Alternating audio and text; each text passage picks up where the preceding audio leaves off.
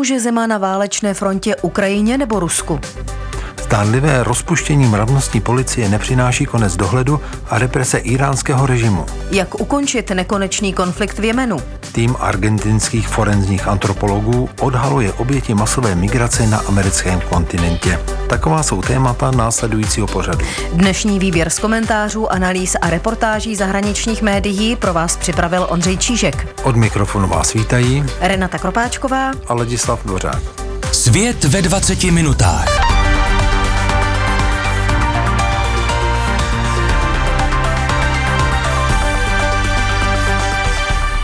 Na válečnou frontu na Ukrajině přichází zima.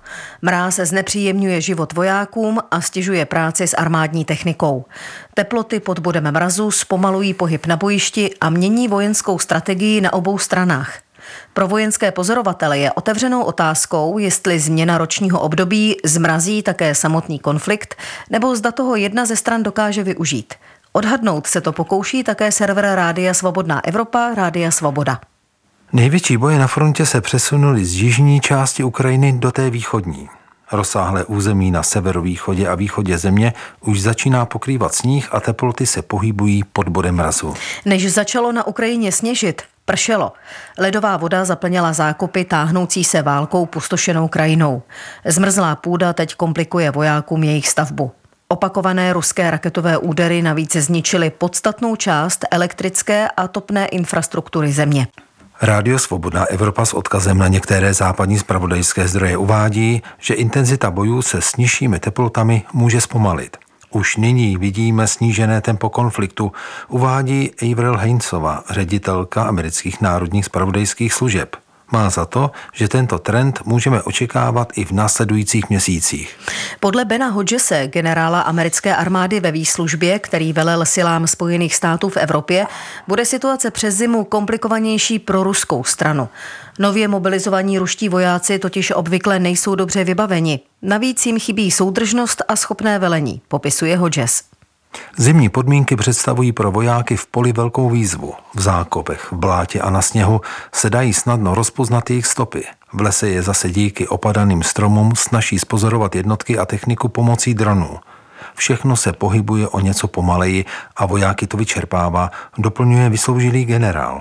Toto hodnocení ale rozporují některé zdroje z ukrajinských ozbrojených sil. Mluvčí východního velení ukrajinské armády Serhij Čerevatí říká, že jakmile bláto zmrzne a půda se spevní, tanky a těžká bojová vozidla se budou pohybovat snadněji. Děláme vše proto, abychom byli připraveni na vojenské operace v zimním období, řekl Čerevatí pro spravodajskou službu Ministerstva obrany. Dodal, že armáda připravuje techniku do zimního provozu a svým jednotkám poskytuje speciální zimní výbavu. Podobný pohled sdílí i Washingtonský výzkumný institut pro studium války. Zima je obvykle nejlepším obdobím pro vedení mechanizovaných bojů na Ukrajině, zatímco jaro je z tohoto pohledu noční můrou, uvádí think tank v jednom ze svých pravidelných hodnocení. Tání totiž rozvodňuje řeky a mění pole v moře bahna. Ukrajinská vojska proto pravděpodobně chtějí využít zmrzlého terénu ke snažšímu pohybu. Rádio Svobodná Evropa už ve svých dřívějších článcích psalo, že ruská armáda má vážné problémy se základním vybavením, včetně vhodného oblečení pro boj a přežití v nízkých teplotách. Ruské logistické a zásobovací sítě totiž přetížila náhlá mobilizace 100 tisíců mužů, kterou září nařídil ruský prezident Vladimir Putin. Mobilizace přitom nadále prohlubuje společenskou nespokojenost napříč Ruskou federací. Server připomíná případy, kdy si některé nově mobilizované ruské jednotky na sociálních sítích stěžují, že si musí kupovat vlastní vybavení, včetně kamen na topení. Rusko se přitom podle Rádia Svobodná Evropa obrátilo i na severokorejské oděvní továrny, aby pro jeho vojáky vyrobili zimní uniformy a spodní prádlo. Podle britského odborníka na ruské bezpečnostní složky Marka Galiotyho Moskva stále častěji nasazuje pozdní sovětskou výzbroj z 60. a 70. let. Za těchto okolností si opravdu nedovedu představit, že by Rusko mohlo na bojišti dosáhnout zásadních průlomů, poznamenal expert v rozhovoru pro britský Daily Telegraph. Ruské síly se proto možná pokusí udržet své linie až do jara. Moskva pokračuje v posilování svých jednotek dalšími z odhadovaných 300 tisíc mobilizovaných vojáků, kteří se cvičí, aby mohli být nasazeni. Podle think tanku Atlantic Council jde patrně o taktiku, jak si přes zimu vynutit patovou situaci a s blížícím se jarem posílit vojska nově vycvičenými a vybavenými mobilizovanými jednotkami. Rádio Svobodná Evropa připomíná slova Lorence Friedmana, bývalého profesora studií válek na King's College London, který řekl, že bychom neměli podceňovat stoicismus ruského vojáka. Rada válek v minulosti podle něj ukázala, že navzdory neuvěřitelnému utrpení ruská vojska dokázala na bojišti přestát často velmi složité podmínky. Ukrajině mezi tím západní země dodávají vedle dělostřelectva a munice také moderní zimní vybavení. Britské ministerstvo obrany uvedlo, že poskytlo na 200 tisíc kusů zimního oblečení. Kanada do Kyjeva poslala 500 tisíc zimních uniform. Pentagon zase minulý měsíc informoval, že zasílá více než 200 generátorů elektrické energie, už předtím přitom Ukrajinu zásobil stany, ohřívači a dalším vybavením do chladného počasí. Podle finského plukovníka Jáne Makitala má přesto ruská strana oproti té ukrajinské v současné době nekonečné zásoby. Rusové mají tolik munice, vozidel a výbušnin, že Ukrajina je v této situaci outsiderem, tvrdí plukovník. Ukrajinci prý stále nemají dostatek zimního oblečení, jako jsou zimní bojové boty nebo teplé rukavice. Finský vojenský důstojník pro Rádio Svobodná Evropa připomíná, že důležitá jsou také kamna na vytápění bunkrů, generátory energie, vyhřívané stany nebo spací pytle a karimatky.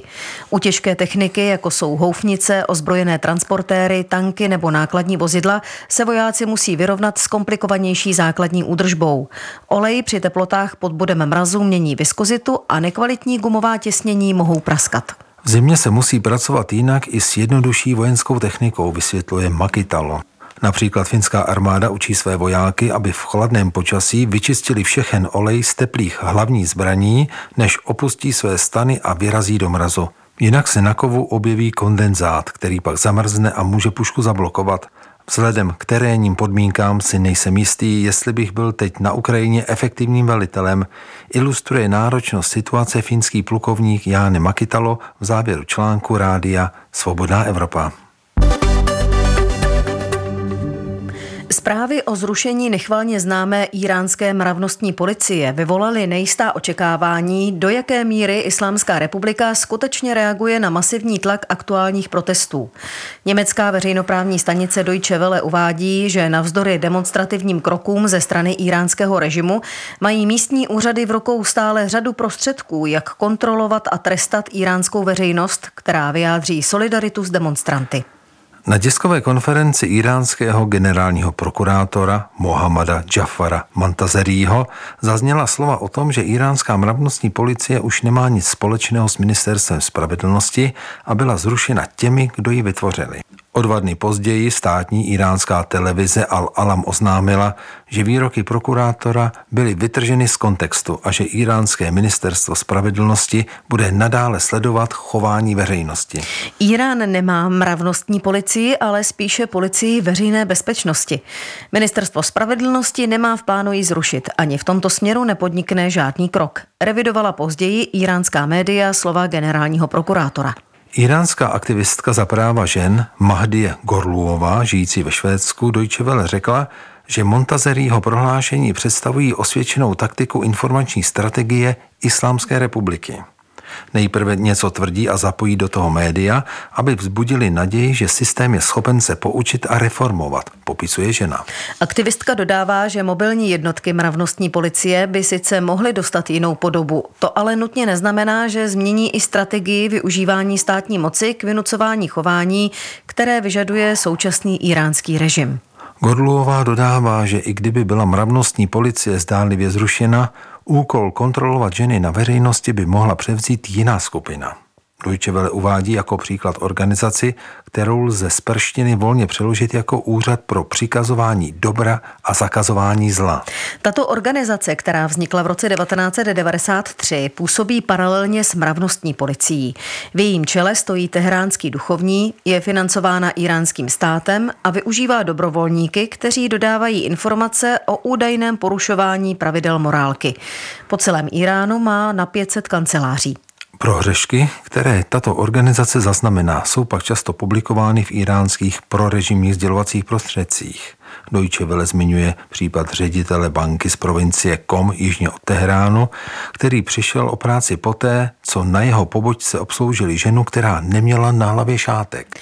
Jeden ze zástupců této iránské organizace řekl, že policie by se na místo využívání mravnostních jednotek k prosazování morálních kodexů měla spoléhat na dobrovolnou podporu z řad spolehlivého obyvatelstva.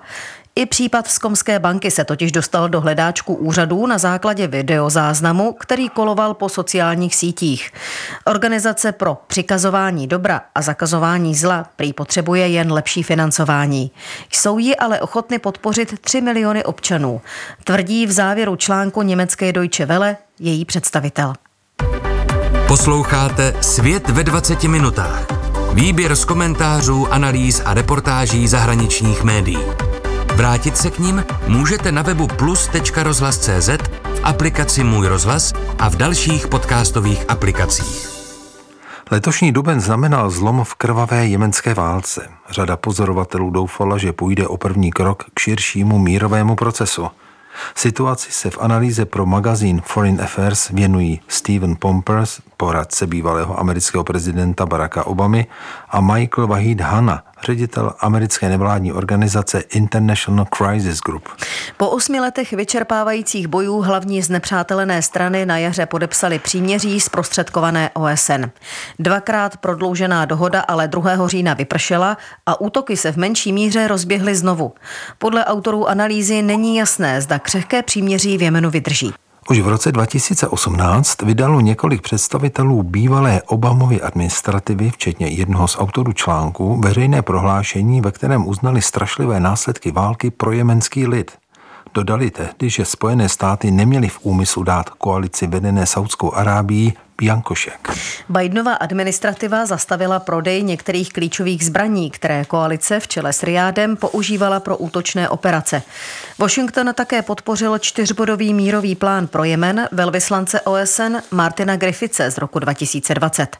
Ten zahrnoval podmínky, že se obě válčící strany, tedy mezinárodně uznávaná jemenská vláda Abdar Rabua Mansura Hadího, podporovaná Saudskou Arábií a Spojenými arabskými emiráty, a povstalecká skupina Husijů, podporovaná Iránem, dohodnou na otevření přístavu Hudajda pro lodě s pohonými hmotami a uvedou do provozu letiště v hlavním městě Sana.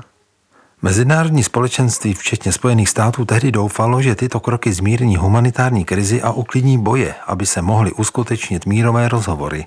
Plán byl nakonec letos v Dubnu přijat poté, co došlo k sérii konfliktů mezi šíitskými povstalci a spojenými arabskými emiráty na jihovýchodě země. Tato eskalace nakonec vedla až k přímým přeshraničním útokům drony na území Saudské Arábie a Spojených arabských emirátů. Obě arabské monarchie reagovaly leteckými útoky na území kontrolované šíitskými povstalci. Tyto operace přitom masivně zasáhly i civilní oblasti. Výsledná patová situace byla pro obě strany natolik bolestivá, že Griffithsův nástupce, švédský diplomat Hans Grunberg, dokázal přivést k jednacímu stolu, kde se aktéři jemenského konfliktu dohodli na dvouměsíčním příměří. Podle autorů analýzy v magazínu Foreign Affairs se nakonec nepotvrdily obavy některých pozorovatelů, že příměří poskytne jen možnost přeskupit síly před obnovením bojů. Dočasný mír zastavil přeshraniční útoky povstaleckých husijů na Saudskou Arábii a Spojené arabské emiráty. Pozitivním důsledkem také je, že se po vypršení příměří obě hlavní válčící strany nevrátily k plnohodnotným bojům. Není jasné, zda současná patová situace povede k nové dramatické eskalaci, kterou by mohla spustit některá z válčících stran. Pokud se to stane, Washington nebude mít mnoho možností, jak dosáhnout trvalého míru v Jemenu, hodnotí autoři analýzy – Spojené státy totiž už nemají tak velký vliv na Saudskou Arábii a současně ztrácí vyjednávací páky na Husíje. Někteří analytici navrhují, aby američané opět zařadili Husíje na seznam teroristických organizací a poté použili případné vyřazení z tohoto seznamu jako vyjednávací prostředek. Tato taktika ale podle autorů článku pravděpodobně nebude dost účinná na to, aby dosáhla významnějších ústupků a naopak může situaci jen zhoršit. Zařazení na seznam teroristů by totiž mohlo humanitární pracovníky a vyjednavače vystavit riziku porušení amerických sankcí. To by stížilo jejich práci a prohloubilo utrpení civilistů. Jiní analytici pak argumentují, že kongres a Bílý dům by mohli zcela předušit prodej zbraní Saudské Arábii. Autoři ale dodávají, že vliv Washingtonu na obě monarchie arabského poloostrova podporující jemenské vládní jednotky setrvale slábne, pravděpodobně i v důsledku omezení dodávek zbraní, které by mohly být použity právě v Jemenu. Autoři analýzy v magazínu Foreign Affairs dále zdůrazňují, že podpora Riádu se ukázala jako kontraproduktivní. Kromě toho, že přispěla k tragickému utrpení civilistů, zároveň napomohla způsobit právě ty strategické neúspěchy, kterým se snažila zabránit. Prohloubila vazby mezi husískými povstalci a Iránem, zvýšila jejich vojenskou úroveň a rozšířila konflikt i do Saudské Arábie a Spojených arabských emirátů. Autoři přesto argumentují, že by Spojené státy o zprostředkovávání mírových jednání měly usilovat. Americká diplomatie otevírá v Perském zálivu dveře zprostředkovatelům, kteří by jinak neměli přístup k vládám v regionu a jejichž působení umožňuje snažší uzavírání dohod. Pokud taková příležitost přijde, Washington by měl usilovat o jednání, kterých by se účastnili nejen hlavní protivníci, ale také menší frakce. Právě menší frakce nejsou v současném rámování války dvou hlavních bloků často vidět, ale i oni mají své vlastní zájmy a spory. Navíc tvoří novou prezidentskou vedoucí radu, která představuje široké spektrum názorů a tvoří křehkou alianci proti Husiům. Nejlepším receptem pro dosažení trvalého míru v Jemenu je podle autorů analýzy propojení zástupců těchto různorodých skupin, včetně nedostatečně zastoupených složek jemenské společnosti, které hrají zásadní roli ve veřejném životě a mohou být silnými zprostředkovateli míru. Pro Spojené státy by jemenský konflikt měl být také exemplárním příkladem neúspěšné zahraniční politiky. Američtí představitelé by měli vytvořit vnitřní pojistky, které pomohou zabránit tomu, aby se země v budoucnu stala účastníkem podobných válečných katastrof.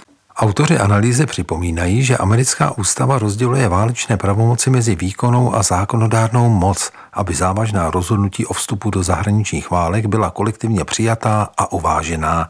Přesto se výkonná moc po desetiletí stále častěji zapojuje do konfliktů bez svolení kongresu. Míra zapojení Spojených států právě do konfliktu v Jemenu je podle autorů součástí tohoto trendu, a to navzdory faktu, že se Washington do samotných bojů přímo nezapojil. Řada expertů na mezinárodní právo má za to, že se američané stali účastníky jemenské války. Jediný způsob, jak vrátit kongresu jeho ústavní roli, je nová legislativa která stanoví přísnější požadavky na to, kdy a jakým způsobem musí tento orgán povolit účast Washingtonu v zahraničních konfliktech. Zákon o válečných pravomocích z roku 1973, který byl přijat po válce ve Větnamu, je podle autorů zjevně nedostatečný. Návrh zákonů, které by situaci napravili, se ale zadrhly v obou komorách kongresu. To nejlepší, co teď Washington může udělat, je pomoct válčícím stranám v Jemenu najít mír a zároveň zabránit tomu, aby v budoucnu opakoval vlastní chyby. Dodávají v závěru své analýzy pro magazín Foreign Affairs její autoři Steven Pomper a Michael Wahid Hanna. Od roku 2014 zmizelo na americkém kontinentě téměř 7 tisíc migrantů, více než 4 tisíce z nich na americko-mexické hranici. Týmy argentinských forenzních antropologů se v projektu s názvem Hranice podařilo identifikovat přes 280 lidí, kteří zemřeli během nebezpečného přeshraničního pochodu do Spojených států amerických. Reportáž o práci argentinské nevládní organizace pátrající po obětech masové migrace přináší španělský El País. 20-letý Baudilio Alexander Castillo opustil v březnu 2011 svou vesnici v Guatemala s nadějí, že si najde práci v americkém státě Louisiana. O dva týdny později s ním jeho příbuzní ztratili kontakt. Po dalších dvou týdnech se Baudiliův otec v novinách dočetl, že v San Fernandu, ležícím uprostřed migračního koridoru do Spojených států, bylo nalezeno několik desítek neoznačených hrobů. Tehdy prý začalo rodinné utrpení, Trvalo ještě několik let, než se potvrdilo, že mezi nalezenými ostatky bylo i tělo nezvěstného syna. V říjnu 2013 uzavřel tým forenzních antropologů dohodu s mexickou generální prokuraturou o identifikaci 200 těl nalezených na severu Mexika. Delegace argentinských expertů pak odcestovala do Guatemaly, aby rodině Castillových odebrala vzorky krve a sestavila Baudiliův genetický profil. Následoval právní boj o to, aby ostatky exhumované ve státě Tamaulipas nebyly spopelněny a bylo tak možné uchovat DNA, která se dá porovnat s krevními vzorky. Tým antropologů nakonec zvítězil. Po letech trápení a právních sporů byl Baudilio Alexander Castillo identifikován a jeho ostatky byly repatriovány zpět do jeho rodné vesnice. El Pais uvádí, že potenciál projektu argentinských forenzních antropologů v identifikaci zemřelých lidí migrujících napříč kontinentem je obrovský. Letos se počet rodinných příslušníků pohřešovaných, kteří poskytli vzorky krve nebo slin, zvýšil oproti předchozímu roku o 43%, což posílilo forenzní databázi týmu. Naše práce ukazuje, že i když je hledání obtížné a bolestivé, není nemožné najít odpovědi, říká ředitelka týmu pro střední a severní Ameriku Mercedes Doretiová. Projekt vznikl v roce 2009 trochu nečekaně, když argentinští forenzní specialisté pracovali na případech vražd žen v Ciudad Juárez na severní hranici Mexika. Uvědomili jsme si, že existuje mnoho neidentifikovatelných obětí. Bylo tam 50 ostatků, které se neschodovaly s žádnou z rodin po pohřešovaných dívek ve státě Chihuahua, vysvětluje Doretiová. Zemřelé ženy pravděpodobně migrovaly s vidinou práce v továrně v Juaréze nebo s motivací, že se jim podaří překročit americkou hranici.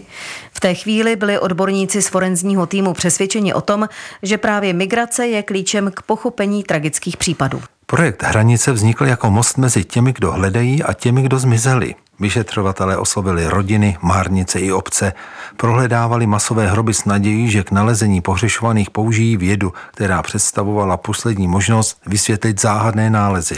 Projekt ale naráží na velmi váhavou podporu ze strany úřadů ve Spojených státech, Mexiku, Hondurasu a Salvadoru.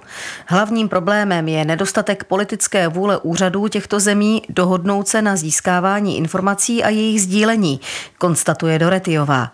V zemích, kde byly ostatky nalezeny, několik úřadů odmítlo sdílet přístup do svých databází. V roce 2018 se Meziamerická komise pro lidská práva zeptala vlády Spojených států, proč neumožnila přístup ke svým forenzním údajům za účelem křížové kontroly. Ředitelka Doretiová ale přeci jen vidí určitý posun a dodává, že ještě před deseti lety se identifikace těl zdála nemožná. Dnes je to prý téměř každodenní praxe. V jednom z nejnebezpečnějších migračních koridorů světa proto pokračuje hledání dalších obětí na základě vzorků DNA. Identifikace ostatků sice nemůže vrátit člověka zpět, ale může nabídnout alespoň malou formu útěchy tisícům rodin napříč americkým kontinentem, které nemohou své blízké ani pohřbít. Uzavírá španělský deník El País. Svět ve 20 minutách. Dnešní vydání připravil Ondřej Čížek. Jeho plné znění najdete na internetových stránkách plus.rozhlas.cz. Příjemný poslech dalších pořadů Českého rozhlasu Plus vám spolu s mistrem zvuku Pavlem Mondrákem přejí Renata Kropáčková a Ladislav Dvořák.